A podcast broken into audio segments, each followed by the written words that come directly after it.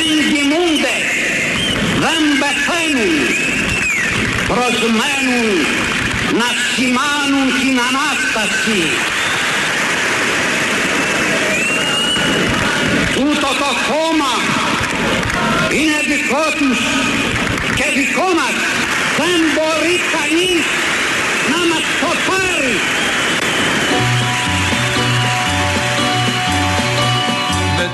Κυρίες και κύριοι, 50 χρόνια Πολυτεχνείο, 50 χρόνια από εκείνη την παλαϊκή εξέγερση ενάντια στη Χούντα, 50 χρόνια από εκείνο το λαϊκό ξέσπασμα απέναντι στην ε, τυραννία του φασισμού, του αμερικανοκίνητου φασισμού και 50 χρόνια προσπάθειας να αποστεωθούν ο πολιτικός προσανατολισμός, το αξιακό περιεχόμενο και τα συνθήματα εκείνης της εξέγερσης 50 χρόνια που προσπαθούν το Πολυτεχνείο να μπει στο γύψο όπως ακριβώς προσπαθούσαν και οι δικτάτορες να βάλουν στο γύψο εκείνες τις μέρες και τα γεγονότα αλλά και συνολικά 7 χρόνια τις λαϊκές ελευθερίες.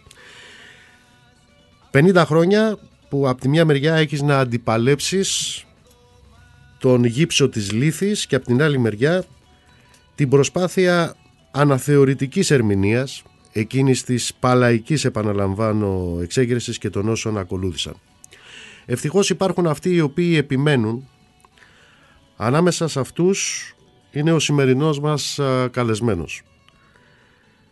Κυκλοφορεί ένα βιβλίο το οποίο είναι ένα από τα σημαντικότερα κατά τη γνώμη μου που έχουν ε, εκδοθεί για την εξέγερση του Πολυτεχνείου είναι ευτυχία ότι αυτό το βιβλίο έρχεται ακριβώς στα 50 χρόνια από την εξέγερση Πολυτεχνείο 1973 «Το αίμα το αδικαίωτο ποτέ δεν ησυχάζει» είναι ο τίτλος του βιβλίου η επιμέλεια, η φροντίδα για αυτό κατά τη γνώμη μου το ντοκουμέντο είναι του Ιερώνυμου Λίκαρη. Ιερώνυμε καλώς ήρθες. Καλώς σας βρήκα. Μιλάμε για ένα, μια δουλειά την οποία έχεις κάνει, μια δουλειά που ανασυνθέτει τα γεγονότα της εξέγερσης μέσα από τις καταθέσεις συγγενών, των νεκρών, των τραυματιών, αυτοπτών μαρτύρων και κατά τη γνώμη μου το κυριότερο ότι έρχονται στην επιφάνεια και ξαναθυμίζονται τα αστυνομικά ντοκουμέντα που έρχονται τα ίδια αυτά ντοκουμέντα να απαντήσουν σε όλους αυτούς που έλεγα προηγουμένως. Όλους αυτούς οι οποίοι θέλουν είτε να αναθεωρήσουν την ιστορία είτε να την ε, διαγράψουν την ιστορία. Γιατί στις μέρες μας όπως πολύ καλά ξέρουμε κάποιοι μπορεί να φτάσουν στο σημείο εκτός του ότι δεν υπήρχαν νεκροί όπως λένε στο Πολυτεχνείο να μας πούν ότι δεν έγινε και ποτέ Πολυτεχνείο. Έτσι είναι. Ε, η προσπάθεια αυτή κράτησε πέντε χρόνια. Ε, δεν ξεκίνησα για να γράψω αυτό το βιβλίο ακριβώς. Όπως εξηγώ και στην εισαγωγή, ξεκίνησα... Το κίνητρο ήταν ε, να γράψω ένα αστυνομικό μυθιστόρημα. Ε, είχα παρατηρήσει στα πρωτοσέλιδα της 17 του Νοέμβρη ότι μαζί με την ε, εισβολή του τάγκ στους νεκρούς, τους τραυματίες, ε, ε, όλο το μακελιό που είχε προηγηθεί από το απόγευμα της Παρασκευής ε, και συνεχίστηκε το Σάββατο αλλά και την Κυριακή υπήρχε η... Είχε γίνει μια ληστεία, δεν είχε ναι, γίνει ναι, σε μια ναι, τράπεζα. Ναι. Υπήρχε, υπήρχε λοιπόν ε, το ρεπορτάζ μιας ε, ληστείας που είχε γίνει σε ένα παρά... υποκατάστημα της Εθνικής ε, Τράπεζας. Και λέω ας πούμε να ένα, μια αφορμή ας πούμε ε, για ένα αστυνομικό μυθιστόρημα που θα διαδραματίζεται ας πούμε ε, τις μέρες της εξέγερσης. Ε, στην πορεία μαζεύοντας το υλικό ε, από την πεντάτομη έκδοση του, των δικών της Χούντας, ειδικά για τη δίκη του Πολυτεχνείου, άρχισα σιγά σιγά να, ξεκαθαρι... άρχισα σιγά σιγά να ξεκαθαρίζονται μέσα μου πολλά πράγματα τα οποία και εγώ τα είχα ξεχάσει στην πορεία του χρόνου. Να βλέπω δηλαδή ε, τους ανθρώπους που έφτασαν τελικά μέχρι τη δίκη και κατέθεσαν στη δίκη μέσα στο σύντομο χρονικό τους διάστημα που τους δίνει μια κατάθεση σε ένα δικαστήριο με όλα τα προβλήματα που έχει μια τέτοια ε, που μπορεί να έχει μια τέτοια κατάθεση δηλαδή το σύντομο χρόνο την, ε, τις παρεμβάσεις της έδρας, τις παρεμβάσεις των συνηγόρων πολιτικής αγωγής, τις παρεμβάσεις των συνηγόρων υπεράσπισης και τα λοιπά, να προσπαθούν να μιλήσουν για οι μεν συγγενείς των νεκρών για τον πόνο των ανθρώπων, για τον πόνο τους ε, για το χαμό των, για το χαμό των ανθρώπων τους, ας πούμε, κτλ. Οι δε τραυματίες για τις συνθήκες του τραυματισμούς τους και τις συνέπειες που είχε αυτός ο τραυματισμός, αλλά και οι αυτόπτες μάρτυρες που κατέθεσαν εκεί για το ότι είδαν να συντελείται μπροστά στα μάτια τους δολοφονίες και τραυματισμοί ανθρώπων, ανδρών και γυναικών. Θα έλεγα ότι καταρχάς να πω ότι ε, οφείλω να το πω εσύ ήσουν στην εξέγερση του Πολυτεχνείου ναι. Ε, είναι από τα στοιχεία του βιβλίου ότι δεν αναφέρεται αυτό πουθενά. Εσύ έχεις επιλέξει να μιλήσεις σε τρίτο πρόσωπο ε, και το καταγράφω αυτό γιατί μερικοί παριστάνουν τους ηγέτες του Πολυτεχνείου. Κλείνω εδώ την παρένθεση. Μέσα από αυτή την έρευνα την οποία έχεις κάνει, πενταετής έρευνα, επιβεβαιώνεται αυτό που όλοι έχουμε στο μυαλό μας ότι... Ε, θα ήθελα λίγο να, να, να πω το εξής. Δεν είναι ακριβώς έρευνα με την έννοια το ότι έτυχα, πώς το λένε, έψαξα σε ε, άγνωστα αρχεία, ας το πούμε έτσι. Ε, στην ουσία πήρα από τα πρακτικά μιας δικης Στη συνέχεια ε, πήρα ε, τα ρεπορτάζ κάποιων εφημερίδων που κατάφεραν να τα βρω σε ψηφιακή μορφή. Εκεί διαπίστωσα το ότι υπήρχε η επίσημη εκδοχή του δικαστικού πραγματογράφου, αυτά δηλαδή που αυτός νόμιζε ως σημαντικά ας πούμε, και τα έγραψε και η εκδοχή των δημοσιογράφων που συνήθως ας πούμε τα πρακτικά τους ήταν πιο κοντά στην πραγματικότητα και σκέφτηκα το ότι έπρεπε αυτά θα μπορούσαν με μια σύνθεση και με μια απόδοση σε τρίτο πρόσωπο γιατί δεν γινόταν αλλιώς, αλλά και με μια ιεράρχηση. Δηλαδή να τα βάλεις με μια ενιαία δομή κατά κάποιο τρόπο έτσι ώστε ας πούμε ο αναγνώστης, ο σημερινός να καταλαβαίνει το τι συμβαίνει ας πούμε. Και αυτή η δομή τι ήταν, ήταν στο Πολυτεχνείο συνειδητά βρέθηκε σε λάθος σημείο τη λάθος στιγμή ο άνθρωπος που τραυματίστηκε. Ε, ποιες ήταν οι συνθήκες του τραυματισμού του; Τι τραυματίες είδε να τραυματι... πώς τραυματίστηκε ακριβώς δηλαδή σε ποιο σημείο; Ποια ώρα; Και Στη συνέχεια ας πούμε ε, πώς μεταφέρθηκε στο νοσοκομείο, ποιοι τον μετέφεραν, τι είδε εκεί στο νοσοκομείο. Ε, Με αυτή την έννοια λέω ότι ναι. εδώ υπάρχει μια ανασύνθεση των γεγονότων ναι. ε, και ο τρόπος με τον οποίο παρατίθενται φωτίζει όλα εκείνα που και η μνήμη ξεχνάει αλλά ε, πολύ περισσότερο φωτίζει εκείνα που θέλουν να μπογιατιστούν και ανάμεσα σε εκείνα που θέλουν να μπογιατιστούν Σωστά. είναι ε, τουλάχιστον για μας τους ε, νεότερους αυτό το οποίο προκύπτει ανάγλυφα από το βιβλίο ότι δηλαδή έχεις ένα διάδοχο πολιτικό σύστημα της τρίτης ε, λεγόμενης ελληνικής δημοκρατίας Σωστά. ένα ε, πολιτικό σύστημα το οποίο οικοδομήθηκε από το παλιό πολιτικό προσωπικό Ε, κατά βάση Σωστά. Η Που δεν διαδοχή έγινε επιθυμούσε. διαχειραψίας. ακριβώς Όπως θυμόμαστε, ναι. Ε, όταν ο Γκυζίκης παρέδωσε στον Παρέδωσε στον, Εθνάρχη ε, Καραμαλή. στον Εθνάρχη Καραμαλή. Ε, ένα πολιτικό σύστημα λοιπόν το οποίο δεν επιθυμούσε ε, και ιδιαίτερα ή και καθόλου θα έλεγα την σε βάθος ε, έρευνα ε, για το τι είδους εγκλήματα, τι είδους δολοφονίες, τι διέπραξε η Χούντα εκείνες τις μέρες, μέρες και αυτό προκύπτει πια ε, και σε κάποιον ο οποίος ε, το διαβάζει σήμερα προκαλεί και τεράστια έκπληξη ο τρόπος ο οποίος ε, ο απροκάλυπτος τρόπος που σε εκείνες τις δίκες μεθοδεύτηκε αυτή η ατιμορρησία. Έτσι είναι ακριβώς, δηλ- γιατί υπάρχει ακόμα η αίσθηση και σε πολλούς και της γενιάς μου ακόμη ας πούμε το ότι με την πρώτη ειδικά δίκη του Πολυτεχνείου αποδόθηκε δικαιοσύνη. Σε καμία περίπτωση. Και εγώ εξεπλάγην, ξαναθυμούμενο στα γεγονότα. Ε, στη δίκη αυτή παραπέφθηκαν 32 κατηγορούμενοι. Αρχικά είχαν παραπευθεί 33. Ο 33ος ήταν ο Ναζί Ηλίας Σιαπούρης, ο οποίος ας πούμε μέλος 4 Αυγούστου του Πλεύρη, ο οποίος τις μέρες εκείνες δρούσε στην περιοχή του Πολυτεχνείου μαζί με άλλα μέλη της 4 Αυγούστου συμπεριλαμβανομένου και του 16χρονου τότε Μιχαλολιάκου ε, όπου ξεμονάχιαζαν φοιτητές τους έδερνα κτλ. Αυτός λοιπόν μαζί με άλλους ε, είχε ενσωματωθεί στη φορά του Υπουργείου Δημόσιας Τάξης, ί- ίσως είναι κάτι που μπορούμε να το πούμε και στη συνέχεια ας πούμε, ε, με σκοπό να σκοτώσει, με σκοπό να τραυματίσει. Η... Όλη ε,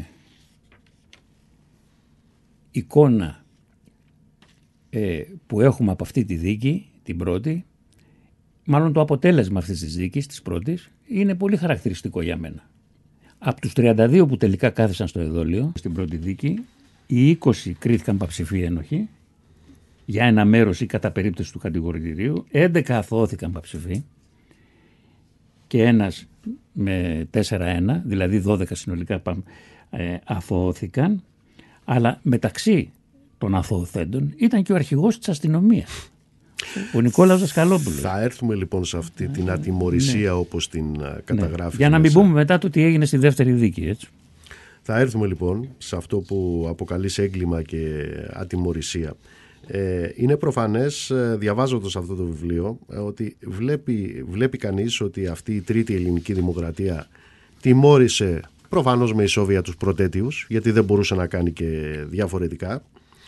Και από εκεί και πέρα ε, όλους τους άλλους ε, αυτούργους, δηλαδή τους κτηνώδεις βασανιστές, δολοφόνους, τους παραλίγο δολοφόνους, αλλά και τραπεζίτες και δημόσιους λειτουργούς, οι οποίοι ήταν στο πλευρό της Χούντας, ε, που εγκλημάτισαν, ε, όπως γράφει στην εισαγωγή, από διάφορα απόστα, ε, άλλους απλώς τους απέλησε, λίγους τους δίκασε και τους άλλους τους εξάγνησε στην πορεία. Και στην πορεία τους ενσωμάτωσε. Για κάτσε να δούμε τώρα. Ήταν όντως εγκληματική η στάση της Χούντας εκείνες τις μέρες. Εσύ αναφέρεσαι σε έγκλημα πολέμου. Μπορείς να μας πεις με βάση τα επίσημα στοιχεία που κατατίθεται στο βιβλίο πόσες χιλιάδες σφαίρες χρησιμοποιήθηκαν εκείνο το όχι Στη- μόνο τριήμερο αλλά ε, γιατί η καταστολή Από- συνεχίζεται και στις 19 έτσι δεν είναι; Μέχρι τις 19 δεν φτάνει; Όχι στις 19. ε, Ξεκινάει το απόγευμα γύρω στις 8 ε, της Παρασκευής από τη φορά του Υπουργείου, Τα- του Υπουργείου Δημοσίας Τάξης κυρίως που βρίσκεται α, ε, εκεί που σήμερα στεγάζεται το Εργατικό Κέντρο της αθηνας Ε, ε, έχουμε τον πρώτο τραυματία από πυροβόλο όπλο στις 8 και 10. Η... Για τις 16 του μηνός μιλάμε; Για τις 16 του μηνος μιλάμε. Δηλαδή το Πολυτεχνείο έχει κλείσει και έξω γίνονται οι διαδηλώσεις. Τέτοια ώρα Πέφτουν- πριν από 50 χρόνια δηλαδή. Τέτοια ώρα πριν από 50 χρόνια. Από τότε ε, μέχρι και τις ε, 18 του μήνα Κυριακή η αστυνομία όπως κατατέθηκε στο δικαστηριο και μάλιστα ε, τις σφαίρες ε, που κατανάλωσε η αστυνομία τις κατέθεσε αστυνομικός διευθυντής ε, ήταν 24.000. Δεν ξέρουμε, δεν διευκρινίζεται από τη δίκη αν μέσα σε αυτές τις 24.000 σφαίρες που έριξαν αστυνομικοί με διάφορων ειδών όπλα ε, ήταν και οι 3.800 σφαίρες που έριξε η φρουρά του Υπουργείου Δημόσιας Τάξης. Μόνο το Μόνο η φρουρά. Υπουργείο Η Δημόσιας φρουρά. Τάξης, ναι. Ναι, η φρουρά. Αυτό πιστοποιείται, διότι ένας από τους κατηγορούμενους σηκώθηκε και είπε, ας πούμε, ότι ναι, εκείνο το βράδυ ρίξ- ρίχτηκαν 3.800 σφαίρες και βάλατε μένα στο σκαμνί. Ήταν ένας από αυτούς ήταν ε, ένας από αυτούς που αθωώθηκε. Είναι ένας από τους αθωωωμένους και τα λοιπά. Από τότε που βγήκε ο στρατός, από τους στρατώνες ας πούμε, μέχρι επίσης ε, το απόγευμα της Κυριακής, Από Παρασκευή 16 μέχρι Κυριακή από, 18. Παρασκευή- ναι, από, την, ε, από τότε που βγήκε ο στρατος δηλαδή αργά, λίγο πριν τα μεσάνυχτα που βγήκαν από τους στρατώνες και τα λοιπά, μέχρι ε, Παρασκευή 18, μέχρι Παρασκευή 18 ε, έριξαν 300.000 σφαίρες. Δηλαδή μιλάμε για κανονικό πόλεμο, ας πούμε. Απέναντι σε άοπλους ανθρώπους, απέναντι σε άοπλους διαδηλωτές, ε, και αυτό δικαιολογεί ή μάλλον τεκμηριώνει την, ε, τη φωνικότητα της καταστολής ας πούμε. Διότι ναι μεν έχουμε κάποια νούμερα αυτή τη στιγμή αλλά η, φο- η- τα αποτελέσματα της φωνικής καταστολής δεν είναι πλήρως καταγεγραμμένα. Μπορούμε να πούμε ας πούμε ότι όντως έχουμε 24 νεκρούς και πρόσφατα με αφορμή του ντοκιμαντέρ του σκηνοθέτη Σταύρου Στάγκου 50 χρόνια Πολυτεχνείο «Εμείς όχι εγώ» είναι ο τίτλος του ντοκιμαντέρ να έχουμε και έναν 25, ε, 25ο νεκρό επιβεβαιωμένο τον ε, Βασίλη Μπαλαφούτη, ναυτικό, που ξυλοκοπήθηκε κατά την έξοδο, άγρια, πήγε ε, στο νοσοκομείο κτλ. Τον κατέστρεψαν προφανώς ας πούμε και τα λοιπά και αρχές του 1974, το Γενάρη του 1974, ο άνθρωπος πέθανε με επίσημη δικαιολογία νεφρική ανεπάρκεια. Είναι συγκλονιστικό αυτό το στοιχείο, ε, να το επαναλάβουμε, ε, ε, για να, μπο- καταλάβει, για να συλλάβει κανείς την έκταση ε, της καταστολής. Ναι. Μιλάμε για 300.000 από το στρατό και 24.000 από την αστυνομία, για 324.000 σφαίρες μέσα σε λιγότερο από 40 ώρες. Τόσο. Άμα το υπολογίσεις περίπου τόσο. Μιλάμε για ένα ασύλληπτο νούμερο που παραπέμπει σε ε, κατά μέτωπο ε, πολυήμερης φαγιαστικής σύγκρουση. Ναι. Μονομερή. Μονομερή φυσικά, ναι. Ιδιαίτερο ρόλο και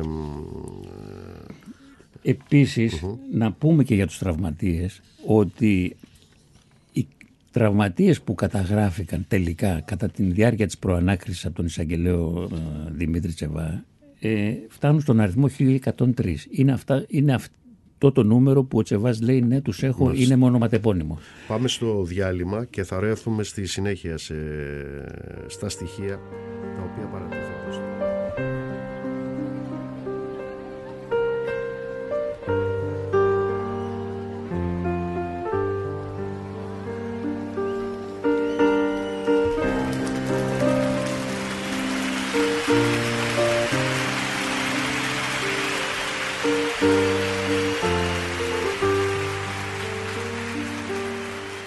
Μπήκαν στην πόλη οι οχτροί.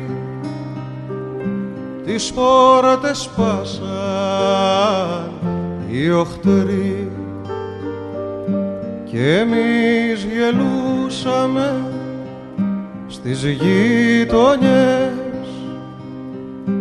την πρώτη μέρα 50 χρόνια από την εξέγερση του Πολυτεχνείου και προσπαθούμε να ανασυνθέσουμε εκείνα τα γεγονότα με ένα πολύτιμο εργαλείο, το βιβλίο του Ιερώνυμου Λίκαρη, Πολυτεχνείο 1973, το αίμα το αδικαίωτο ποτέ δεν ησυχάζει. Ιερώνυμε, λέγαμε προηγουμένως για το ρόλο που έπαιξαν άτομα της ε, ναζιστικής ομάδας του Ναζί, του Κώστα του Πλεύρη, ε, Της εκείνες τις 4 μέρες. Αυγούστου, ναι.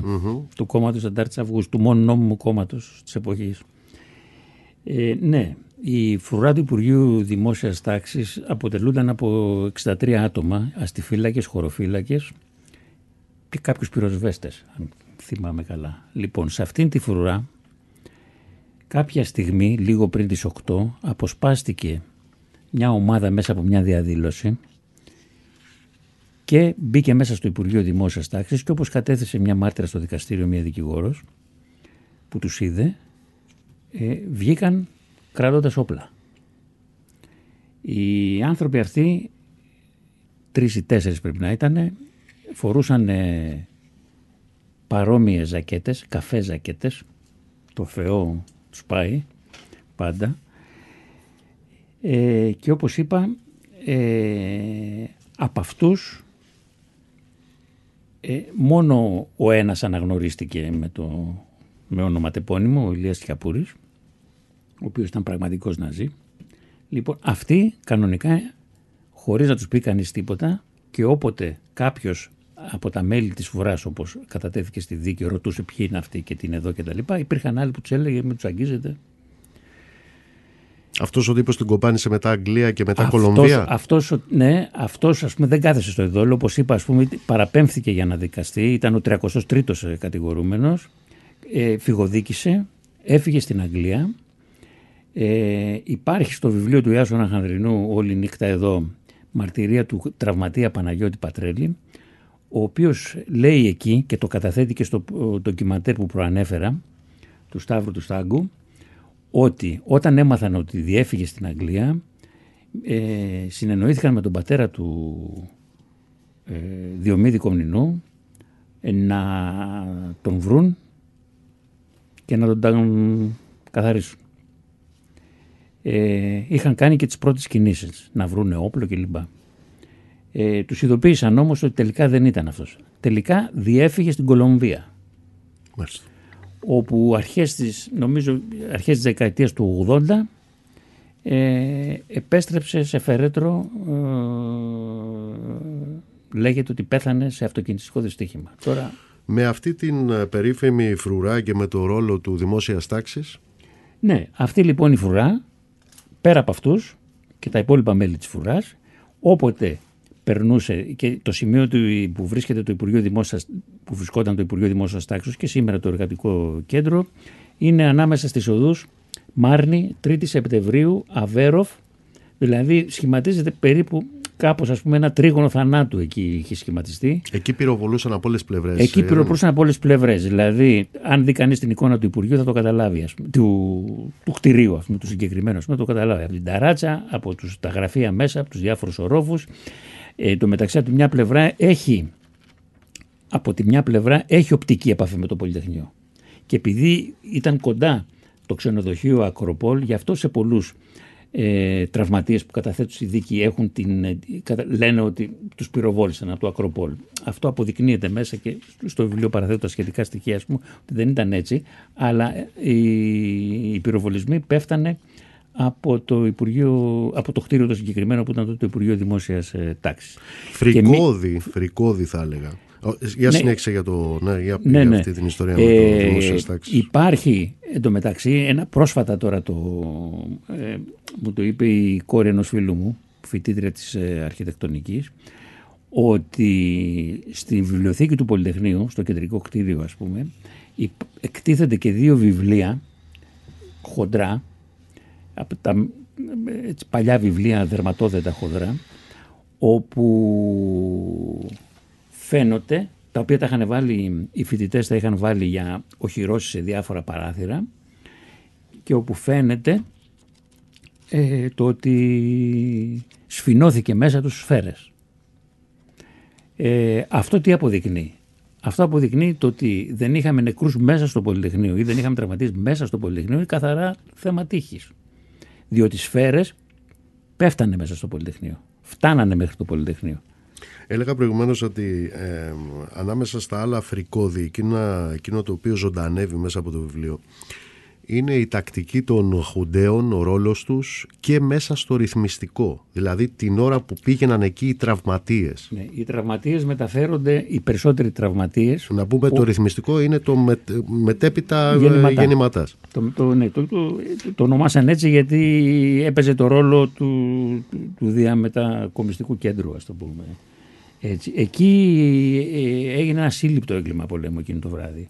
Δηλαδή ήταν ένας, ένας δολοφονικός συρφετός από ένστολους αστυνομικούς, ασφαλίτες, πράκτορες της ΚΙΠ με πολιτικά, παρακρατικούς και μέλη της 4 Αυγούστους, χαφιέδες, ηρωρούς, επιστάντες και άλλους παρατρεχάμενους, όλοι κρυμμένοι πίσω από την ε, εξασφαλισμένη ανωνυμία τους, ε, είχαν συγκροτήσει ομάδες υποδοχής.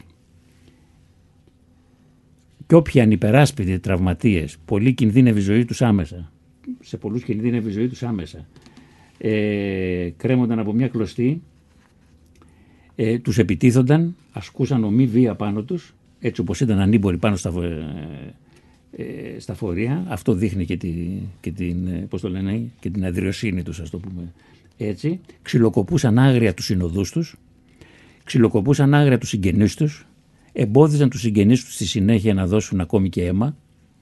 Υπάρχουν συγκλονιστικές μαρτυρίες, καταθέσεις στη, στη δίκη ε, για αυτό το ζήτημα.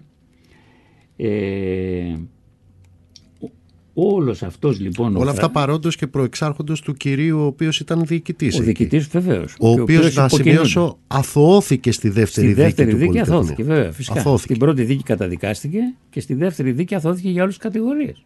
Μάλιστα. Γι' αυτό και εμείς μιλάμε για έγκλημα για τιμωρησία. Η Χούντα είχε επιχειρήσει τις μέρες του Πολυτεχνείου, της κατάληψης, να στείλει τους προβοκάτορες της μέσα. Προφανώς και προβοκάτορες ε, υπήρξαν και προσπάθησαν. Αυτά όλα είναι γνωστά. Αλλά σε καμία περίπτωση οι προβοκάτορες ε, δεν ε, μπόρεσαν να πάρουν τον έλεγχο της ε, κατάστασης. Ποτέ δεν πήραν την υπόθεση του Πολυτεχνείου στα χέρια σε τους καμία, αυτή. περί- σε καμία περίπτωση ας πούμε, ε, με την επαγρύπνηση και την αυτοπιθαρχία που επέδειξαν ε, εκεί όλοι οι, όσοι είχαν ένα ρόλο μέσα στην ε, ε, κατάληψη απέτρεψαν ε, ε, τους προβοκάτορες στο, στο να επηρεάσουν ας πούμε, την εξέλιξη των γεγονότων πολύ περισσότερο στο, ε, πολύ, και πολύ περισσότερο ας πούμε, στη- στο πολιτικό περιεχόμενο της Διαβάζοντας εξέγερσης. σελίδες, εκεί Ναι. είναι κάτι εκλεκτές φυσιογνωμίες. Ένας πίμπας, αν θυμάμαι καλά, ναι, ο οποίος αυτός το ήταν- ομολόγησε κιόλας. ο οποίος Ότι μου ήταν- δίναν και τόσα. Ο, ναι, βέβαια. Ο, ο Πίπας ήταν ένας απαταιώνας που τον είχε στρατολογήσει εκεί, που τον είχε πιάσει να κλέβει.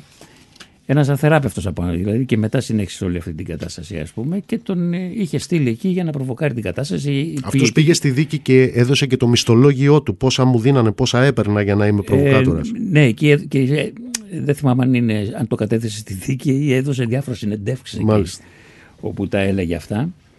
Ε, αλλά ήταν αυτός ας πούμε που το έπαιζε γιατρός. Φόρεσε την... ε, Μέσα. πήγε μέσα ναι, ναι, στη πήγε στο συντονιστική, ιατρείο. στο ιατρείο του Πήγε- πήγε στο Πολυτεχνείου. ιατρείο. Πήγε στο πρώτο ιατρείο και έπιασε εκεί διάφορους και τους έλεγε ε, πείτε μου πότε να φέρω τα, τα όπλα κλπ. Μάλιστα.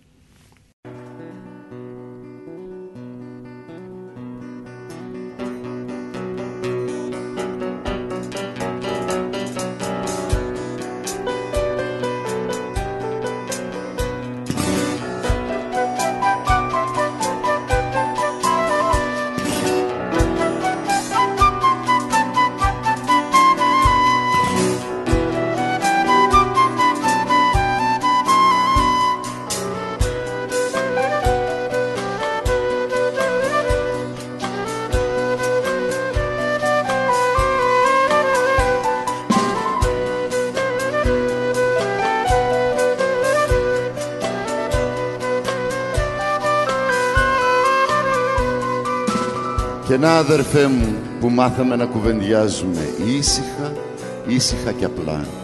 Καταλαβαίνόμαστε τώρα, δεν χρειάζονται περισσότερα.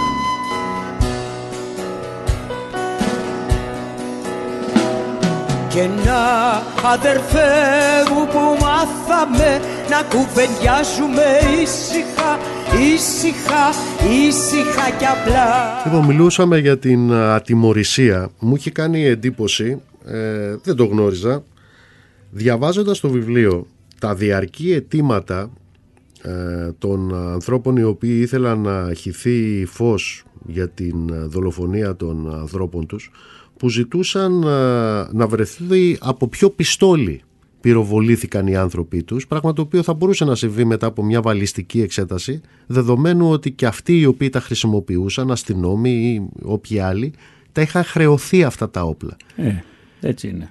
Δεν έγινε ποτέ αυτή Ποτέ δεν έγινε η αυτό, ερώτηση. μα αποφεύθηκε συστηματικά.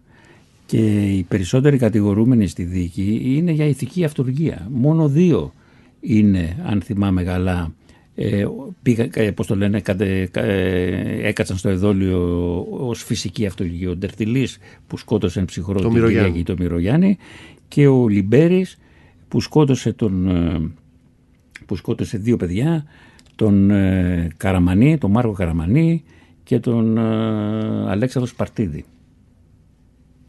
Και το μαθητή. το γεγονός ότι δεν υπήρξαν αυτές οι εξετάσεις των όπλων ε, ε, ε, ε, ε, ήταν ε, μια, Ήταν μια συνειδητή επιλογή κατά τη γνώμη μου, ήταν συνειδητική επιλογή. και με την άδεια του δικαστηρίου.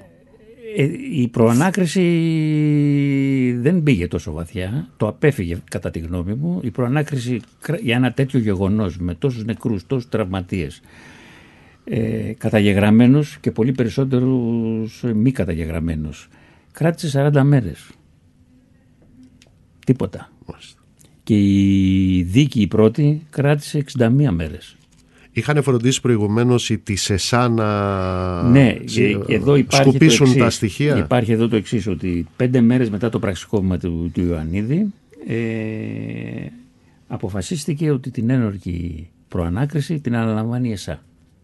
Φυσικά αυτό σήμαινε τα φόπλακα σε κάθε στοιχείο που μπορούσε να συνδέσει συγκεκριμένα εγκλήματα που διαπράχθηκαν από την αστυνομία και το, και το στρατό με συγκεκριμένους ηθικούς και κυρίους φυσικούς αυτούργους. Ε, είναι κατανοητό γιατί το έκαναν, δηλαδή είχαν γνώση, ήξεραν ας πούμε τη διάσταση που είχε πάρει η φωνική δράση τους τις προηγούμενες ε, ε, ημέρες. Και ε, ό,τι και αν έκαναν, δηλαδή και κάποιο τύπου προανάκριση έστω και τυπικού χαρακτήρα να ε, έκαναν, ε, όπως ξέρουμε τα αρχεία τους τον Αύγουστο νομίζω του 74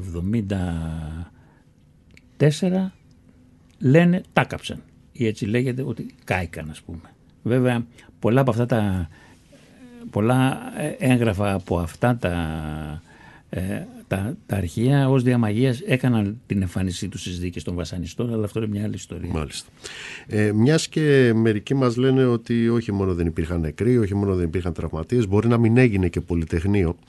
Ε, ήταν πάνω από 40 τα νοσοκομεία που Ήταν 40 δέχτηκαν ναι, ε, ε, τραυματίες εκείνο το με βράδυ. βάση τα στοιχεία ε, της ασφάλειας, τις καταστάσεις δηλαδή της ασφάλειας περιλαμβάνονται στο, μέσο- στο δεύτερο μέρος του βιβλίου ε, με τους τραυματίες τις ονομάζει καταστάσεις τραυματιστέντων ιδιωτών. Μάλιστα.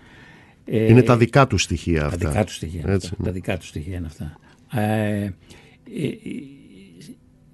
έστω και ένας τραυματίας, ε, κλινικές, νοσοκομεία και κλινικές με έστω και έναν τραυματία ε, από τη φωνική δράση αστυνομίας ε, στρατού είναι 42.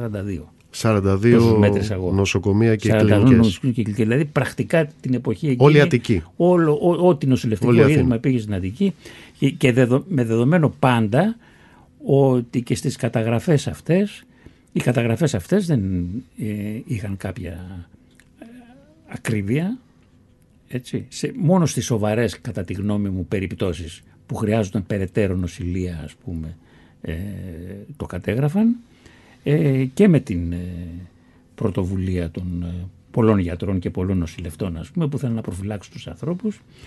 Ε, υπάρχει εδώ και το στοιχείο επίσης ας πούμε ότι πολλοί τραυματίες δεν δίνουν όνομα δηλαδή σε καταστάσεις των νοσοκομείων γιατί στο βιβλίο περιλαμβάνονται δύο διαφορετικών τύπων καταστάσεις τραυματιών ε, των νοσοκομείων και των κλινικών που τις έστειλαν προφανώς κατόπιν εντολής της αστυνομίας στην ιατροδικαστική υπηρεσία και καταστάσεις αυτοτελής ασφάλειας.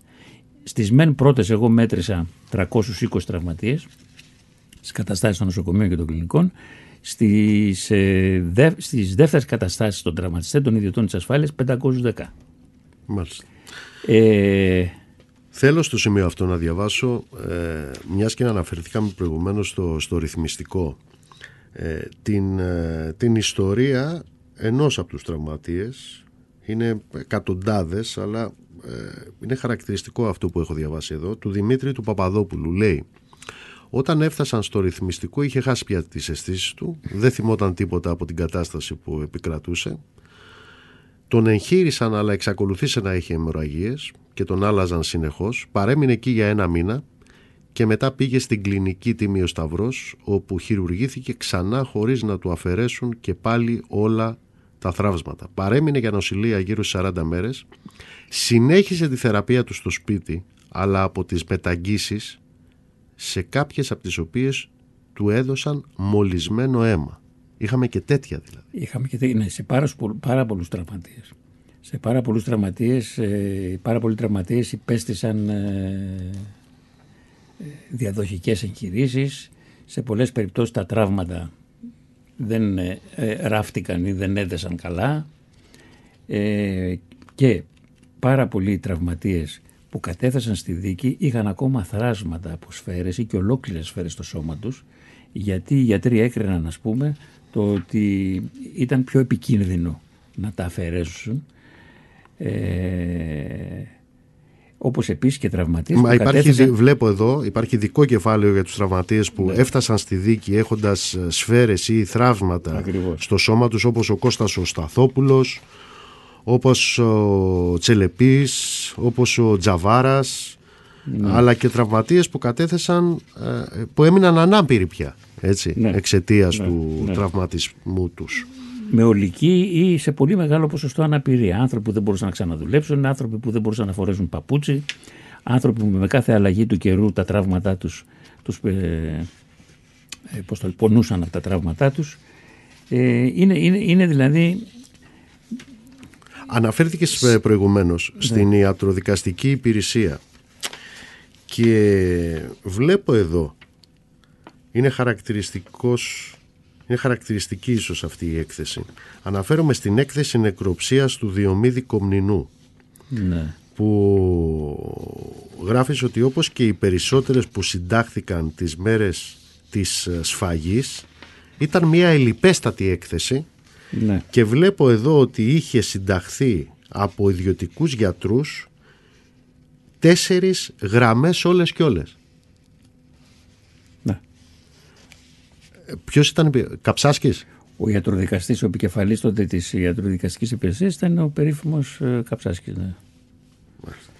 Είναι και αυτό ένα στοιχείο του ενδιαφέροντος της διερεύνησης των, ε, των υποθέσεων και με τους νεκρούς Ε, Φυσικά, και με τους φυσικά. τραυματίες. κτλ. Δηλαδή, πολλοί τραυματίες κατέθεσαν ότι. Οι πολλοί συγγενείς νεκρών κατέθεσαν ότι οι ιατροδικαστικές εκθέσεις ε, ήταν ε, απαράδεκτα λυπής. Ειδικά την ε, ιατροδικαστική έκθεση για το Διομήδη Κομνηνό την κατέριψε στο δικαστήριο ο γιατρός, ο, ο καθηγητής πανεπιστημίου ε, φίλος της οικογένειας Κομνηνού, ο οποίος ήταν μέσα στο ιατρείο ε, του, του Πολυτεχνείου, είχε ακούσει τις εκκλήσεις του σταθμού και είχε ε, πάει με τη σύζυγό του για να προσφέρει τη βοήθειά του. Είναι μια αξιομνημόνευτη ε, περίπτωση. Είναι ο καθηγητής της Ιατρικής Σχολής του Πανεπιστημίου της Αθήνας, ε, Κωνσταντίνος Αλεβιζάτος, ο οποίος κατά την έξοδο του Πολυτεχνείου κακοποιήθηκε από εσατζίδες και αστυνομικούς, κατάφερε και έσωσε ένα παιδάκι που το πήρε μαζί του, ένα μικρό μαθητή και στη δίκη περιγράφει και αυτά που έζησε μέσα στο ιατρείο και αυτά που έ- έζησε κατά την έξοδο αλλά ε, αναφέρθηκε ειδικά και στην ε, περίπτωση Ήταν πρωί τ' Αυγούστου κοντά στη Ρόδαυγή Βγήκα να παραγέρα στην ανθισμένη γη. Βλέπω μια κόρη κλαίει σπαραχτικά θρηνή. Σπ' σπάσε καρδιά με χάθη το γελαστό παιδί Είχε έναν τριάχε θάρρος και όνια θαφρινό το πηδιχτό του βήμα το γέλιο το γλυκό. Ανάτεμα την ώρα κατάρα τη στιγμή σκοτώσαν οι εχθροί μας το γέλαστο παιδί 50 χρόνια Πολυτεχνείο, 50 χρόνια από την ε, λαϊκή αυτή την παλαϊκή εξέγερση και θα το στοιχειοθετήσουμε στη συνέχεια γιατί ήταν παλαϊκή αυτή η εξέγερση και με βάση τα ντοκουμέντα και τα στοιχεία τα Κάποιοι οποία... εξακολου... Συγγνώμη στο διακόπτω, κάποιοι εξακολουθούν να επιμένουν ότι ήταν απλώς μια φοιτητική εξέγερση.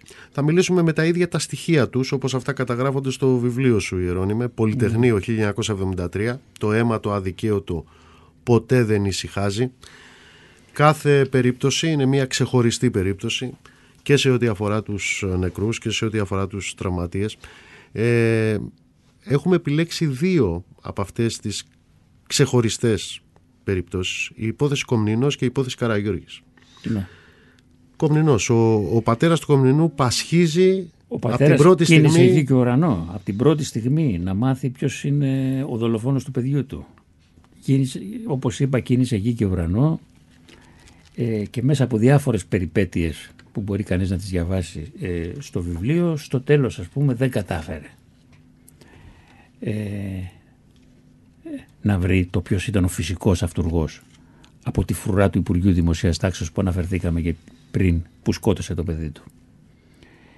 Είναι και που τον ρωτάνε με- ε, σε Ε, ποιο ναι. κόμμα ανήκεται. Ναι, η, κάποια στιγμή δήλωσε ότι από τη μέρα που σκότωσαν το Διομήδη ότι κάνω το κάνω με μία και μόνη επιθυμία. Να τιμήσω τη μνήμη του, να φανώ αξιός του. Όταν έκανε αυτή τη δήλωση λοιπόν ένας ανταποκριτής ξενοτύπου το ρώτησε ανήκετε σε κάποιο κόμμα; Και εκείνος απάντησε ναι ανήκω στο κόμμα των νεκρών. Ή- Και επίσης η μητέρα του όταν προκήρυξε ο Καραμαλής τις πρώτες εκλογές 17 Νοέμβρη ε, θυμούνται οι παλιότεροι Α, είναι Έστειλε- που είχε στείλει την επιστολή Έστειλε στον επιστολή, Καραμαλή και του έστειλε λέει επιστολή στην- κυλιδώνεις στην... Ναι, ε, και του λέει μεγάλη ασέβεια στη μνήμη των νεκρών παιδιών η απόφαση για εκλογές 17 Νοεμβρίου, ακριβώς τη μέρα που κλείνει χρόνος. Ζητώ και απαιτώ σαν Ελληνίδα μητέρα που ο γιος της πρόσφερε στην πατρίδα την υπέρτατη θυσία να αναβληθούν οι εκλογές για λίγες μέρες ούτως ώστε να μπορέσει ο ελληνικός λαός να κλάψει ελεύθερα μαζί μας και να τιμήσει αυτά τα παιδιά που με το αίμα τους άνοιξαν το δρόμο στον κύριο Καραμαλή και στην πολιτική ηγεσία του τόπου. Αν ο κύριος Καραμαλής και η κυβέρνησή του δεν ακούσουν τις φωνές των παιδιών, δεν θα είναι άξιοι να μας κυβερνήσουν. Μαρία Κομνηνού, χαιρεφόντος 10. Ναι, να το πούμε αυτό στους νεότερους ότι η πρώτη επέτειος του Πολυτεχνείου, το 74 δηλαδή, επιλέχθηκε από το πολιτικό προσωπικό της χώρας, το μεταδικτατορικό, ε, εκείνη την Κυριακή, ήταν η μέρα Κυριακή, 17η Νοέμβρη του 74, να γίνουν εκλογές. Ναι. Έτσι ώστε να μην υπάρξει ε, μ, ε, καμία μ, Πιστεύω- εκδήλωση. Ναι, ήταν η πρώτη ε, κίνηση υπονόμευσης του Πολυτεχνείου.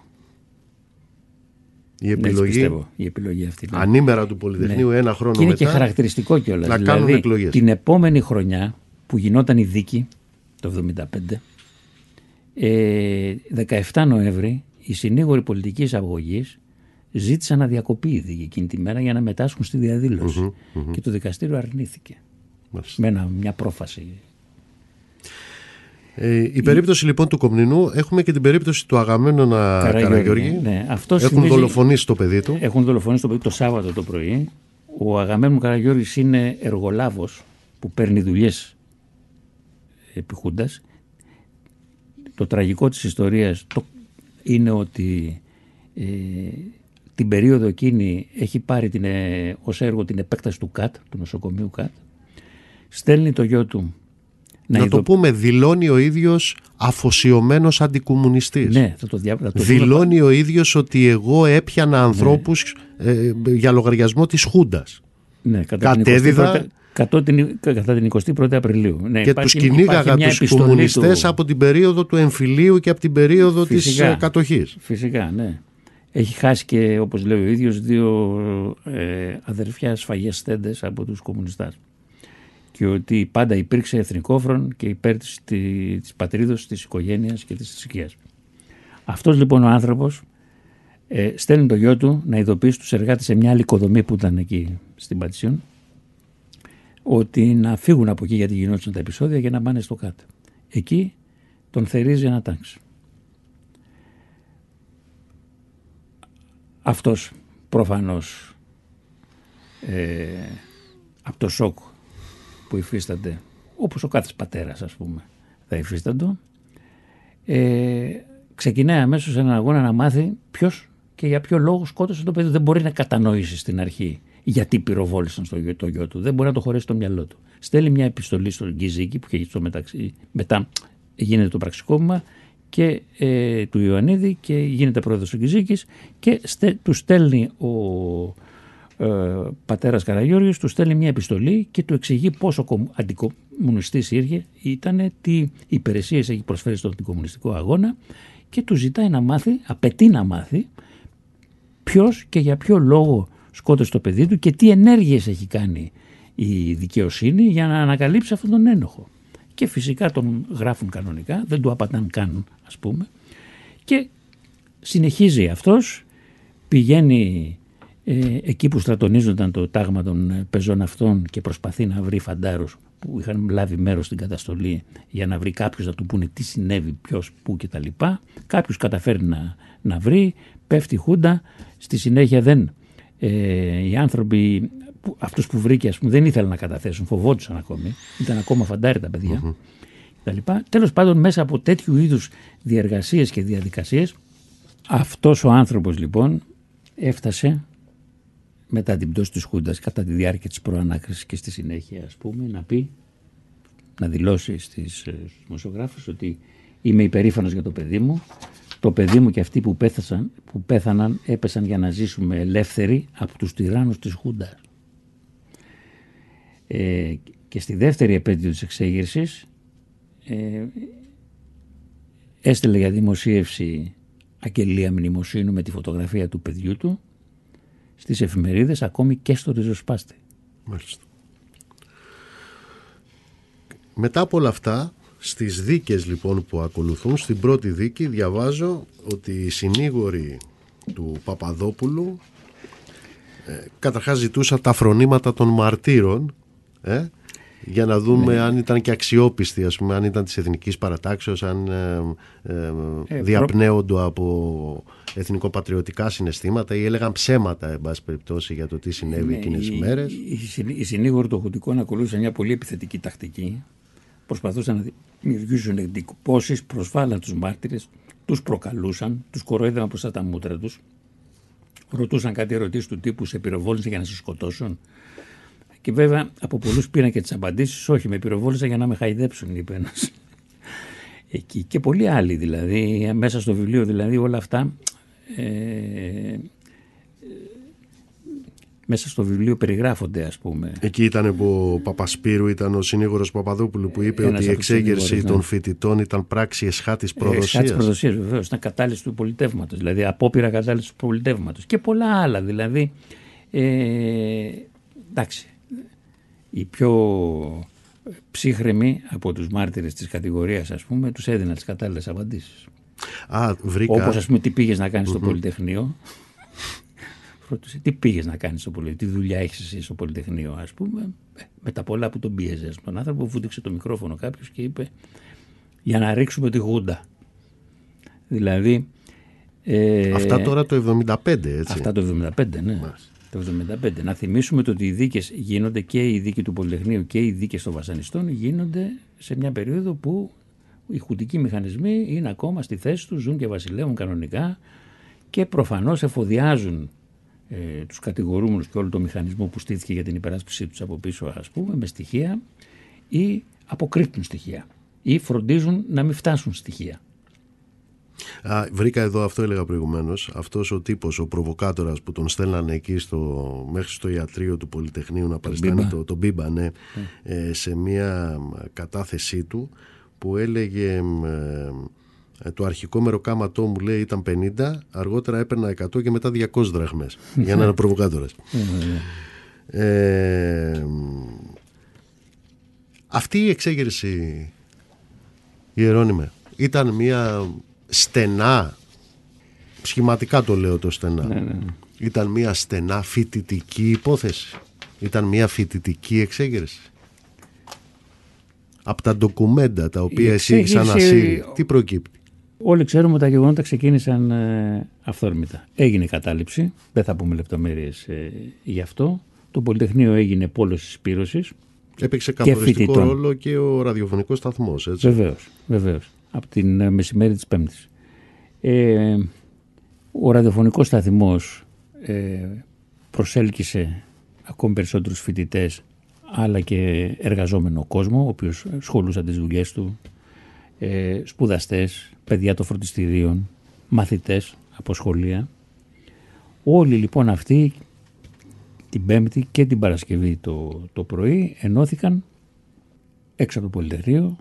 Το μεσημέρι της Παρασκευής βγαίνει η ανακοίνωση της Συντονιστικής Επιτροπής που αλλάζει το περιεχόμενο της κατάληψης. Δηλαδή από φοιτητικά αιτήματα Μιλάμε πια για πολιτικό περιεχόμενο. μπαίνουν, Καλά. λοιπόν, το, μπαίνει το πολιτικό περιεχόμενο της ε, κατάληψης. το Εδώ οποίο- να, να συνεισφέρω μια μαρτυρία. Δεν το έχω κάνει ποτέ. Ε, δεν υπήρχε λόγος, αλλά τώρα Ναι. πια υπάρχει λόγος. Α, οι μνήμες ενός παιδιού, μιλάμε τώρα 7 ετών. ναι. Θυμάμαι τον ε, πατέρα μου ε, συνδεδεμένος με τις παράνομες οργανώσεις του ΚΚΕ εκείνη την εποχή, εκείνες τις μέρες και για εβδομάδες βέβαια μετά αλλά εκείνες τις μέρες να εξαφανίζεται. Θυμάμαι την, ε, την απουσία του πατέρα μου. Ναι. Και βεβαίως α, ανασυνθέτοντας α, τώρα πια τα γεγονότα θυμάμαι και την ανακοίνωση του πολιτικού γραφείου του ΚΚΕ από τις 15 του μήνα Ναι. να κατέβει ο λαός α, κάτω στους δρόμους. Έχεις λοιπόν τη δράση και αυτό βεβαίως μετά το έχω επιβεβαιώσει από τις α, συζητήσεις με τον πατέρα μου την, α, τη δράση των παράνομων κομματικών οργανώσεων του, Κου- του ΚΚΕ και κατέβασμα του κόσμου κάτω στο, στο Πολυτεχνείο. Ναι. Έτσι είναι. Το μεσημέρι της Παρασκευής διαβάζεται στους δημοσιογράφους η ανακοίνωση της Συντονιστικής Επιτροπής όπου αλλάζει το πολιτικό περιεχόμενο της ε, εξέγερσης. Τι λέει λοιπόν αυτή η, πρώτη, η- αυτή η ανακοίνωση της Συντονιστικής Επιτροπής; Ότι η πρωταρχική προϋπόθεση για την επίλυση όλων των λαϊκών προβλημάτων θεωρούμε την άμεση πάυση του τυραννικού καθεστώτος, βάζει δηλαδή θέμα κάτω η Χούντα, και την παράλληλη εγκαθίδρυση της λαϊκής κυριαρχίας και της εθνικής ανεξαρτησίας. Η εγκαθίδρυση της λαϊκής κυριαρχίας συνδέεται αναπόσπαστα με την εθνική ανεξαρτησία από τα ξένα συμφέροντα που χρόνια στηρίζουν την τυραννία στη χώρα μας. Η πλατιά κινητοποίηση του ελληνικού λαού και η εκδήλωση συμπαράστασης από όλες τις γωνιές της Ελλάδας είναι η καλύτερη απάντηση σε όσους επιχείρησαν να μας δυσφημίσουν. Υπάρχει μία αναφορά στο βιβλίο, ε, μία από τις πολλές, η οποία κατά τη γνώμη μου συμπυκνώνει αυτό το μπαλαϊκό χαρακτήρα της εξέγερσης. Θε- Να μου επιτρέψετε να το διαβάσω αυτό το σημείο. Ναι. Είναι ε, εκεί που κάνεις λόγο για τα διαθέσιμα στοιχεία και για την ηλικία και για τις ιδιότητες και για τα επαγγέλματα των τραυματιών. Ναι.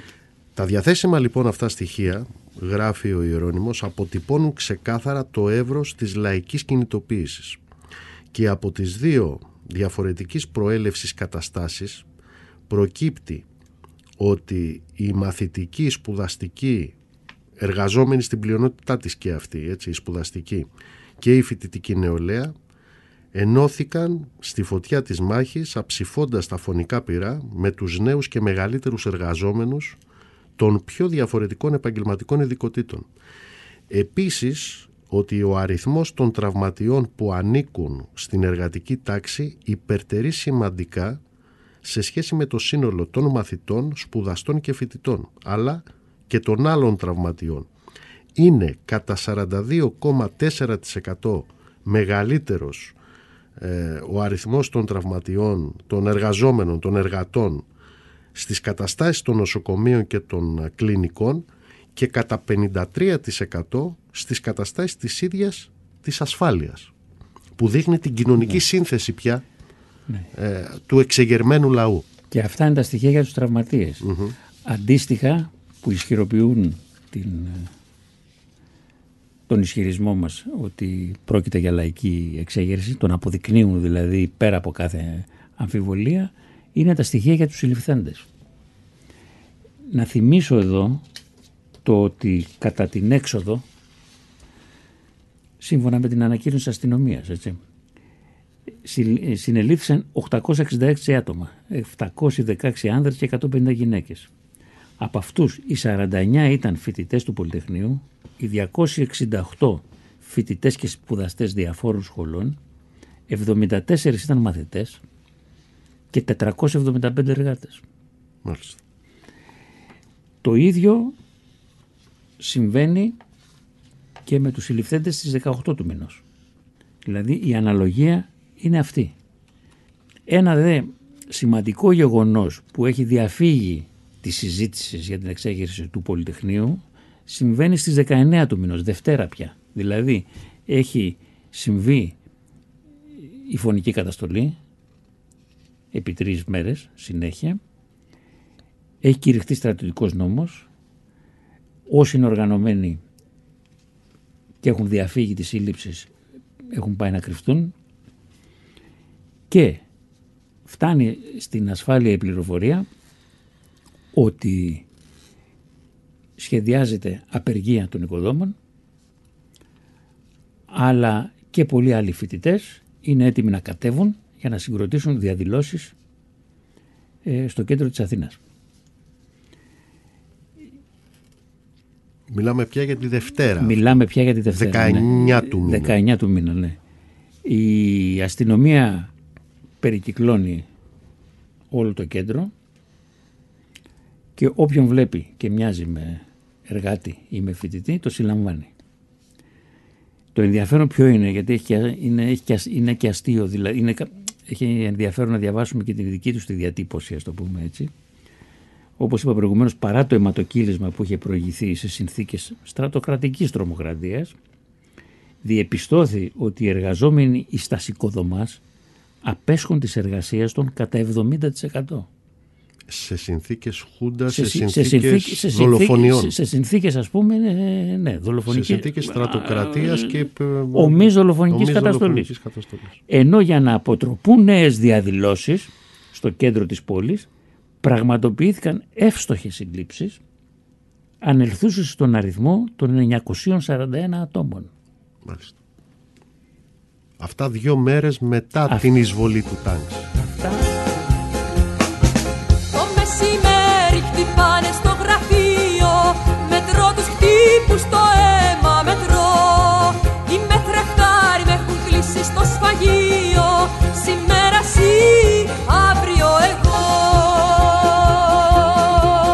Ιερώνημε, έχουμε ε, νεκρούς τραυματίες, έχουμε νεκρό, νεκρό παιδί εκείνες τις μέρες. Έχουμε νεκρό παιδί και έχουμε τραυματίες παιδιά και εφήβους. Ο μικρότερος νεκρός της εξέγερσης είναι ο Δημήτρης Θεοδωράς. Οι γονείς του κατέθεσαν και στις δύο... 5,5 ετών το 5,5 ετών ήταν το παιδί. Ε, έχουμε επίσης δύο παιδιά 12 και 13 χρονών τον οποίο ο πατέρας κατέθεσε στη δίκη με πυροβόλο όπλο έτσι. Ε, και από τα στοιχεία που προκύπτουν από τις καταστάσεις της ασφάλειας έχουμε τραυματίες από πυροβόλο όπλο 43 εφήβους, 34 αγόρια και 9 κορίτσια. Δηλαδή εδώ βλέπουμε ότι η δολοφονική καταστολή είχε... ήταν τυφλή. Για να δούμε τι γινόταν εκείνες τις μέρες. Έχω, είναι πλήθος οι μαρτυρίες που έχεις καταγράψει.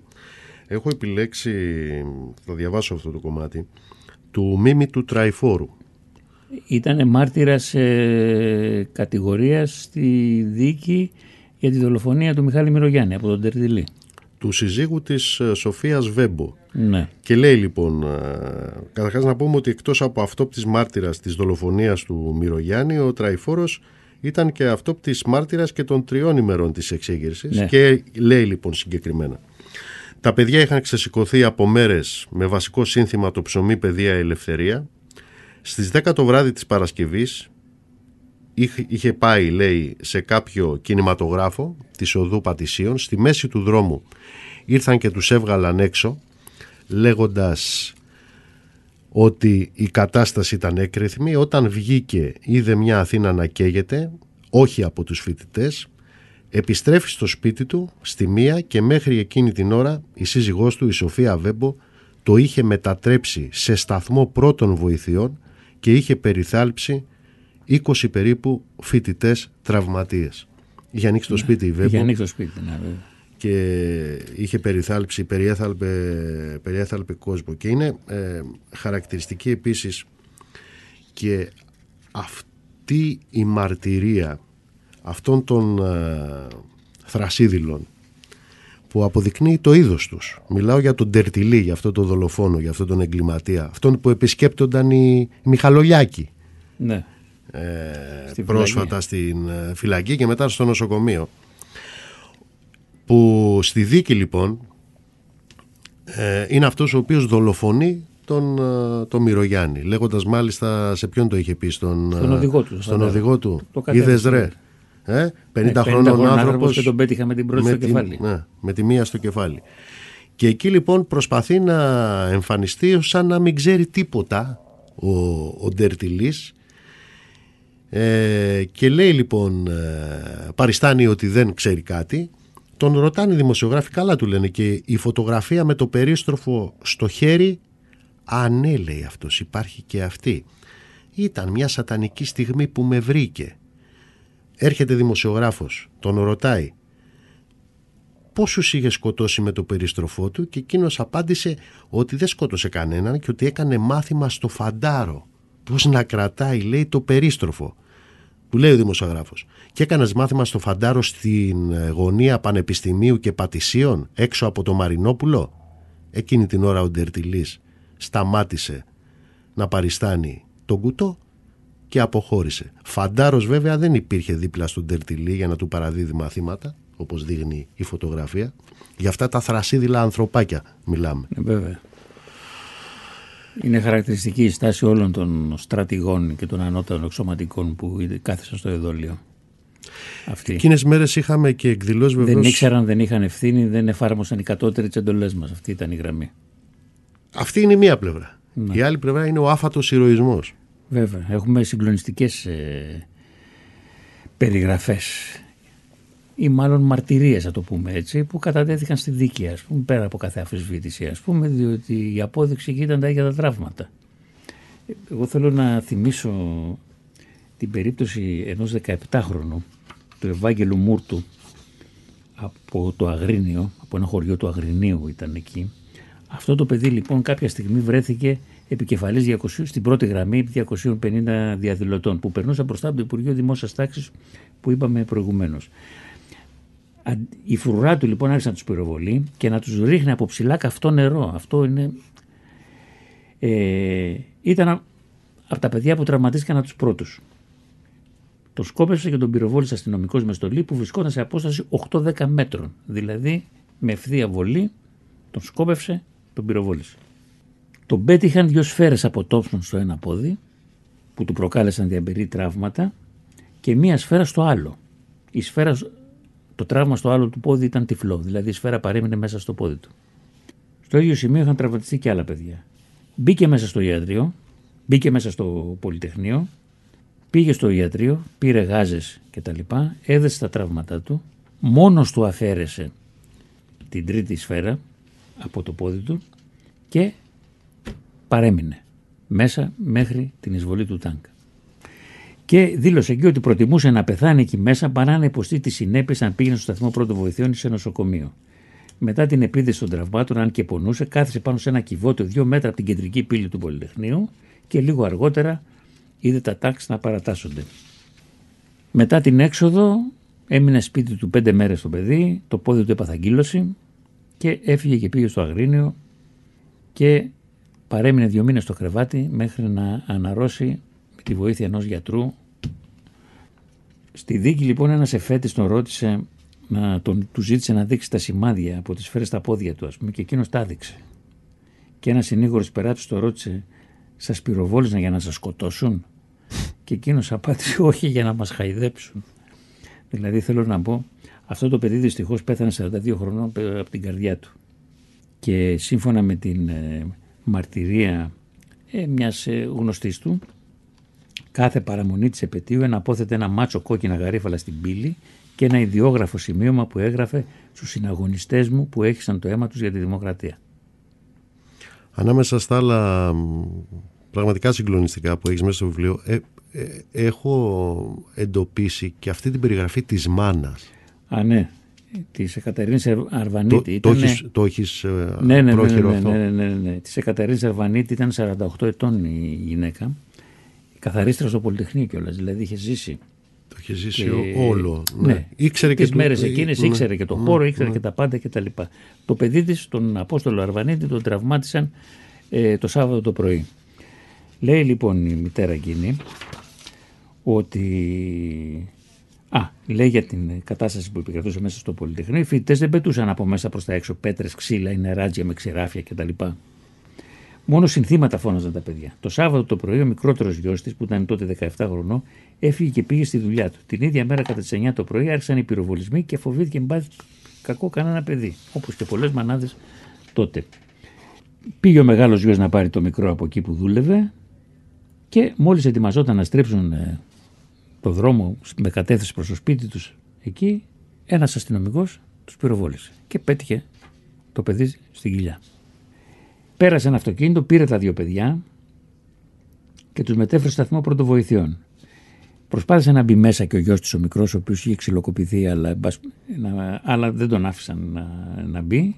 Οι αστυνομικοί τον χτύπησαν πολύ άσχημα εκεί. Το παιδί ε, επέστρεψε στο σπίτι κατά τις 4 το απόγευμα και τους είπε τα καθέκαστα. Ε, απαγορευόταν η συγκοινωνία, η κυκλοφορία, είχε κηρυχθεί ο στρατιωτικός νόμος και εκείνη δεν μπορούσε να πάει στο ρυθμιστικό ε, για να δει το, μεγάλο, το γιο της το, τρα- το τραυματισμένο. Ε, κατά τη μία μισή τη νύχτα ένας άγνωστος άνδρας της τηλεφώνησε από το ρυθμιστικό, προφανώς μάλλον γιατρός ήταν ή κάποιος νοσοκόμος και της είπε ότι ο γιος σας έκανε εγχείρηση και ζει, αλλά είναι πολύ σοβαρά και ελπίζω να το δείτε το πρωί. Ε, η γυναίκα, η οικογένεια όλη ξημερώθηκε ας πούμε όπως ξημερώθηκε και το πρωί της Κυριακής πήγαν στο ρυθμιστικό. Το όνομα του παιδιού τους δεν υπήρχε στις καταστάσεις του νοσοκομείου και απλώς στο κάτω μέρος μιας κατάστασης υπήρχε η φράση άγνωστος τραυματίας. Εκείνη έκλαιγε, σκοτωνόταν, αλλά δεν την άφηναν να μπει στο νοσοκομείο. Τους έλεγε ότι αυτός ο άγνωστος πρέπει να είναι ο γιος της. Με τα πολλά την άφησαν, ανέβηκε και τον είδε. Ίσα που ανάσαινε το παιδί, ήταν σχεδόν πτώμα καταμαυρισμένος. Όπου υπήρχε φλέβα στο σώμα του βρίσκονταν σωληνάκια. Στη μύτη, στα χέρια παντού. Μαύρο σκοτωμένο αίμα έβγαινε από το κορμί του. Εκεί την άφησαν να μείνει μαζί του 10 λεπτά. Παρακαλούσε να την αφήσουν να ξαναμπεί, να του βρέξει τα χείλη κτλ. Δεν της το επέτρεψαν. Η Δευτέρα το μεσημέρι κατά τις 3.30 την άφησαν για λίγο. Μετά την Τρίτη και την Τετάρτη της είπαν ότι δεν επιτρέπονται οι επισκέψεις. Το παιδί της πέθανε και αυτή, όπως κατέδεσε στο δικαστήριο, ζούσε εννοείται μέρες τραγικές. Την Τετάρτη ένας γιατρός ο οποίος χειρούργησε πολλούς τραυματίες και βοήθησε και άλλους να φύγουν από το ρυθμιστικό για να μην συλληφθούν που ήταν ελαφρύτερα τραυματισμένοι, ο γιατρός Χαρώνης, ε, τη βοήθησε να μπει και της είπε ότι ο γιος της δέχτηκε τρεις σφαίρες από πολύ κοντά και όλα μέσα του έγιναν σαλάτα. Ε, πήγαν συγγενείς να δώσουν αίμα, δεν τους άφησαν, τους φίλους του που πήγαν να τον δουν τους χτυπούσαν και τους έδιωχναν και οι αστυνομικοί ε, ε, έλεγαν στους ε, φίλους τους να τον αφήσετε να πεθάνει. Δηλαδή εδώ μιλάμε για μια βαρβαρότητα πέρα από κάθε... Αυτά έχουν κατατεθεί στην... Αυτά τα έλεγε η ίδια η μητέρα στο δικαστήριο. Δεν τα λέω Ναι, εγώ. Δεν είναι δηλαδή λογοτεχνική περιγραφή αυτή. Είναι ακριβώς όπως η γυναίκα τα είπε στο δικαστήριο. Και όπως διασώθηκαν και στα επίσημα πρακτικά και στις εφημερίδες της εποχής. Και λέει όταν το μετέφερα μετά στο αερετέιο και τον άνοιξαν, τώρα μιλάμε και μας σηκώνεται και τρίχα δηλαδή, το παιδί βρωμούσε. Δηλαδή ήταν σε μια κατάσταση ας πούμε πολύ κοντά στο θάνατο. Έμεινε μέσα στο νοσοκομείο στο Αρετέο έξι μήνες. Και από εκεί που το παιδί σπούδαζε ηλεκτρονικά έμεινε ανάπηρο για όλη τη ζωή. Δεν μπορεί να μας χτυπά με όλμους και κανόνια. Δεν μπορεί να μας χαλά τα πιο μορφά μας χρόνια. Πόνοι Ερώνημε πριν σε ρωτήσω για το αδικαίωτο ή το αν έχει δικαιωθεί το Πολυτεχνείο θέλω να διαβάσω δύο-τρία στοιχεία όπως καταγράφονται στο βιβλίο Χαράλαμπος Παπαδόπουλος, ετών 49, Γενικός Γραμματέας του Υπουργείου Δημοσίας Τάξεως, που περιγράψαμε προηγουμένως ότι είναι, πώς το είπαμε, ο οφθαλμός τάξεως. Ναι. Είναι εκεί το άντρο των δολοφονιών, έτσι. Ε, πρόκειται για τον αδελφό του δικτάτορα, αθώος στη δίκη. Παμψηφί. Παμψηφί αθώος. Δημήτριος Καραγιανόπουλος, ετών 50, αστυνομικός διευθυντής, διευθυντής υποδιεύθυνσης Γενικής Ασφάλειας Αθηνών. Αυτός ήταν παρόν εκεί όταν Βέβαια, κατά- ε, βέβαια. Ήταν μπήκε παρόν, το... βέβαια, βέβαια. Κατά την έξω. Παμψηφί Αθώος. Νικόλαος Δασκαλόπουλος, αρχηγός της αστυνομίας, Πόλεων. Παμψηφί Αθώος. Ε, Μου είπες η αστυνομία έριξε εκείνες τις μέρες 24.000 24.000 σφαίρες. σφαίρες. Δημήτριος Ζαγοριανάκος. Θυμίζουμε στους ε, παλιότερους και για να μαθαίνουν οι νεότεροι, αυτός ήταν ο αρχηγός των ενόπλων δυνάμεων. Σε αυτόν υπάκουε δηλαδή το τάγκς που μπήκε μέσα, το τάγκ που μπήκε μέσα στο Πολυτεχνείο. Αυτός λοιπόν, αν και καταδικάστηκε στην πρώτη δίκη, 25, χρόνια, Σχεδόν ισόβια, ισαδυναμούσαμε ισόβια τότε. στη δεύτερη δίκη αθώος. Για όλες τις κατηγορίες. αθώος, ο Ζαγοριανάκος αθώος για το έγκλημα στο Πολυτεχνείο. Ε, Βλέποντας κανείς και πώς ε, έγινε ο χειρισμός από πλευράς δικαιοσύνης διαφόρων άλλων όπως αυτόν που περιγράψαμε εκεί στο ρυθμιστικό κέντρο της Αθήνας μια χαρακτηριστική περίπτωση θα πω Βασίλειος Μπουκλάκος ετών 47 ταγματάρχης αυτός αυτός ήταν ο διευθυντής του ρυθμιστικού Ναι, απόστρατος αυτά που μας ταγμα- περιέγραψες προηγουμένως Απόστρατος σταγματάρι στο ρυθμιστικό. Ναι. Δε- αθώος στη δεύτερη δίκη. Από... Δεν θα μιλήσω πολιτικά, δεν αφορά το πολιτικό σκέλος η ερώτηση. Από την άποψη των φυσικών αυτούργων, από την άποψη των ηθικών αυτούργων, ε, δικαιώθηκε το Πολυτεχνείο; Φυσικά και όχι, αφού είπαμε ας πούμε ότι δεν παραπέφθηκαν για να δικαστούν φυσικοί αυτούργοι ούτε των δολοφονιών ούτε των τραυματισμών. Αυτό το απέφυγε συστηματικά η προανάκριση. Ενώ σε πολλές περιπτώσεις θα μπορούσε να γίνει. Για παράδειγμα ας πούμε με τη φρουρά του Υπουργείου Δημόσιας Τάξης. Τα όπλα ήταν συγκεκριμένα, ήταν χρεωμένα στους αστυνομικούς και στους χωροφύλακες που ήταν εκεί και πυροβολούσαν. Ε, το ίδιο θα μπορούσε να γίνει και στο στρατό. Ο κάθε στρατιώτης φέρει συγκεκριμένο όπλο, συγκεκριμένο αριθμό. Ε, τα άρματα μάχης έχουν νούμερα. Τίποτα από όλα αυτά δεν έγινε. Επομένως ας πούμε από αυτήν την άποψη του, του αν εντοπίστηκαν οι φυσικοί αυτούργοι όλων αυτών των εγκλημάτων ας πούμε, δηλαδή των δολοφονιών και των αποπύρων δολοφονιών διότι οι τραυματισμοί απόπειρες δολοφονίας ήταν οι περισσότεροι από αυτούς από τύχη δεν κατέληξαν ε, δεν υπάρχει καμιά δικαίωση. Σε ό,τι αφορά το... Καταρχάς, ε, επειδή πολλή κουβέντα γίνεται στις μέρες μας και για το αν ήταν αμυνόμενοι όλοι αυτοί οι δολοφόνοι, όλοι αυτοί οι εγκληματίες, έχει μια εξαιρετική παρατήρηση κάνει η Μαριάννα Ιτζιαζή στο επίμετρό της. Ε, αναφέρει ότι το γεγονός ότι πολλές φορές οι δολοφόνοι χτύπησαν πισόπλατα ή από κάποια ταράτσα ή από κάποια παράθυρα δείχνει ακριβώς ότι δεν ήταν α- αμυνόμενοι, δεν δέχονταν καμία επίθεση, Ε, σε πάρα δεν πολλές κινδύνευαν περιπτώσεις. Σε από πάρα κάποιο πολλές, διαδηλωτή. ναι. Ακόμα και κυνηγώντας διαδηλωτέ που έφευγαν, ε, έτσι έγινε. 50 χρόνια μετά την, ε, την εξέγερση, μια εξέγερση που ζητούσε ψωμί, που ζητούσε παιδεία, που ζητούσε ελευθερία, που ζητούσε εθνική ανεξαρτησία. Που ζητούσε Αυτά τα έξω από το δικαιώματα- ΝΑΤΟ. Έξω από το ΝΑΤΟ. Α, αυτά σοβαντίζονται κάθε χρόνο. Ναι, που Ε, ζητούσε όπως έξι έχεις- βάσεις του θανάτου. Να πούμε πάλι στους ε, νεότερους ότι οι πύλες του Πολυτεχνείου που έριξε το τάγκς, Ναι. η αριστερή έγραφε έξω οι Ηνωμένες Πολιτείες και η δεξιά έγραφε έξω το ΝΑΤΟ. Και πιο πέρα κάτω η Χούντα. Κάτω η Χούντα. Και Α, το, με την ευκαιρία που το Αυτό το αναφέρεις, κάτω η Χούντα μένει στις φωτογραφίες Ναι. ε, τις ε, μακιγιαρισμένες. Τις μακιγιαρισμένες εκείνο το έξω το ΝΑΤΟ και έξω οι Ηνωμένες Πολιτείες μακιγιάρεται και σοφαντίζεται. Αλλά να Ναι, ξέρετε ότι εκεί αυτά γράφονταν. Αυτά, τα έγραψε τα συνθήματα, να το πούμε τώρα μια και το έφερες στη συζήτηση. Ε, ένας φοιτητής καλότεχνών, ο Καηλής, ο οποίος νομίζω το Φλεβάρι του 1974 ε, βρέθηκε πεταγμένος από μια οικοδομή για να φανεί ως, ε, Ατύχημα. ως, ατι- ως αυτοκτονία. Αυτοκτονία. Για να φανεί ως αυτοκτονία, αλλά τελικά με επίπονες προσπάθειες της οικογένειάς του και μιας δικηγόρου, της ε, Φιλάνης Ψη- Ψηρή που έδωσε μεγάλο αγώνα για να ε, χαρακτηριστούν ως εγκλήματα και ως δολοφονίες ε, πολλοί θάνατοι στη Χούντα οι οποίοι είχαν παρουσιαστεί αρχικά ως αυτοκτονίες ή οποιοδήποτε άλλο λόγο ε, δικαιώθηκε και, ε, έχω, και το παιδί αυτό είναι ανάμεσα στους Συνεχώς. στα- στο- ανάμεσα, Στα ναι, θύματα. ανάμεσα στα θύματα που διαβάζονται κάθε επέτειο ε, στον 50 ετήσιο χρόνια εργασμό. μετά λοιπόν αυτά που έγραψε ο Γαϊλής και αυτά που φώναζαν οι φοιτητές παραμένουν εδώ και η ΙΠΑ εδώ είναι και το ΝΑΤΟ εδώ είναι. Ε, Βέβαια. Και οι βάσεις εδώ είναι και μεγαλώνουν. Αυτό που κάνει το Πολυτεχνείο να ξεχωρίζει από όλα τα νεότερα ιστορικά γεγονότα ε, είναι αυτό το ότι κανείς δεν μπορεί να το φέρει στα μέτρα του. Το Πολυτεχνείο. Όποιος το έχει προσπαθήσει να το φέρει στα μέτρα του, σ- στο τέλος γελιοποιείται.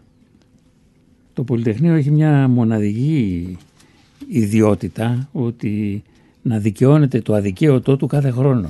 Ιερώνημε θέλω να σε ευχαριστήσω από καρδιάς για το γεγονός ότι ήσουν εδώ. Κυρίως να σε ευχαριστήσω για αυτή την επίπονη, για αυτή την κοπιαστική δουλειά μυρμηγκιού που έχεις κάνει, μια πενταετία, για να έχουμε αυτό το αποτέλεσμα. Επαναλαμβάνω η σημερινή κουβέντα 50 χρόνια μετά την εξέγερση του Πολυτεχνείου, λίγες ώρες μετά, σαν σήμερα ήταν, που μπήκε το τάγκς μέσα, γίνεται με αφορμή το βιβλίο του Ιερώνυμου Λίκαρη, Πολυτεχνείο 1973, το αίμα το αδικείωται ποτέ δεν ησυχάζει. Μια παράθεση, ανασύνθεση όλων των ντοκουμέντων εκείνης της ε, εποχής. Εδώ να θυμίσω ότι σε ό,τι αφορά την διερεύνηση τη δικαστική, αυτή γίνεται το 75 και το 77. Το 74 υπό η προανάκριση, το 75 Οκτώβριο με τέλος Δεκεμβρίου Η πρώτη η δίκη. πρώτη δίκη και Γεν- Ιανουάριο, Φευ- Φεβρουάριο του 77 η δεύτερη. Σε συνθήκες δημοκρατίας δηλαδή. Στις συνθήκες Έτσι, δημοκρατίας η ναι. δε δεύτερη δίκη γίνεται σε συνθήκες αναζωπήρωσης, ε, θρασίτατης αναζωπήρωσης ε, των φασιστικών υπο, ε, υπολοιμάτων. Είναι, θυμίζω, ημέρες όπου οι φασίστες βάζουν βόμβες σε κινηματογράφους, σε βιβλιοπολία. Και εγώ σε ευχαριστώ πολύ για την ε, πρόσκληση και για αυτή την ε, συζήτηση. Ε, με την ευκαιρία θα ήθελα να ευχαριστήσω τη Μαριάννα της Τζιατζή για την πολύτιμη συμβολή της στη δημιουργία αυτού του βιβλίου. Η Μαριάννα Τζιατζή έχει πάρει μέρος στον αντιθεωρητικό αγώνα, έχει πάρει μέρος στην εξέγερση του Πολυτεχνείου, έχει τα βιώματα, έχει τις γνώσεις, έχει και το λογοτεχνικό χάρισμα. Όλα αυτά μαζί συνέβαλαν ε, στο να πάρει αυτή την τελική μορφή που πήρε το βιβλίο. Με αποκορύφωμα το επίμετρό της, οι άγνωστοι στρατιώτες του Νοέμβρη, στο οποίο συνόψε μοναδικά το σκοπό και τα μηνύματα αυτού του βιβλίου. 50 χρόνια ε, μετά λοιπόν, εδώ είναι οι Ηνωμένες Πολιτείες, εδώ είναι το ΝΑΤΟ, εδώ είναι οι θύλακες μιας ε, ναζιστικής βρωμιάς που απέναντί της ε, βρίσκεται κάθε δημοκράτης και κάθε άνθρωπος αλλά εδώ είναι και οι χιλιάδες που κάθε χρόνο πορεύονται από την ε, πύλη του Πολυτεχνείου στην πόρτα της Αμερικανικής ε, πρεσβείας. Και αυτή είναι η αξία του Πολυτεχνείου ότι όσο και αν επιχείρησαν να το σοφαντήσουν, όσο και αν έχουν επιχειρήσει να το μπογιατίσουν, το Πολυτεχνείο με τον εκρηκτικό του και εξεγερσιακό του χαρακτήρα είναι πάντα παρόν.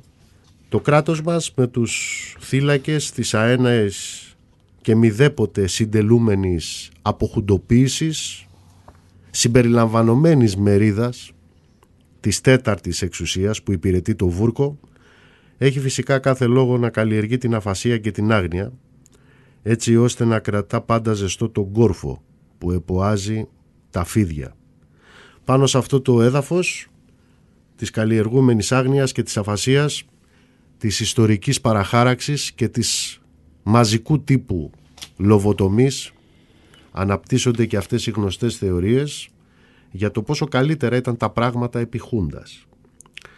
Η επέτειος του Πολυτεχνείου αποτελεί, για μας τουλάχιστον, μιας πρώτης τάξεως ευκαιρία να θυμηθούμε την αλήθεια. Και η αλήθεια είναι ότι δεν υπάρχει Χούντα στην Ελλάδα και οπουδήποτε στον κόσμο που να μην είναι κυλισμένη στο αίμα της τρομοκρατίας, των δολοφονιών, στην αγριότητα των ανά τον κόσμο εάτεσα. Να είστε καλά, ψυχή βαθιά, το ραντεβού μας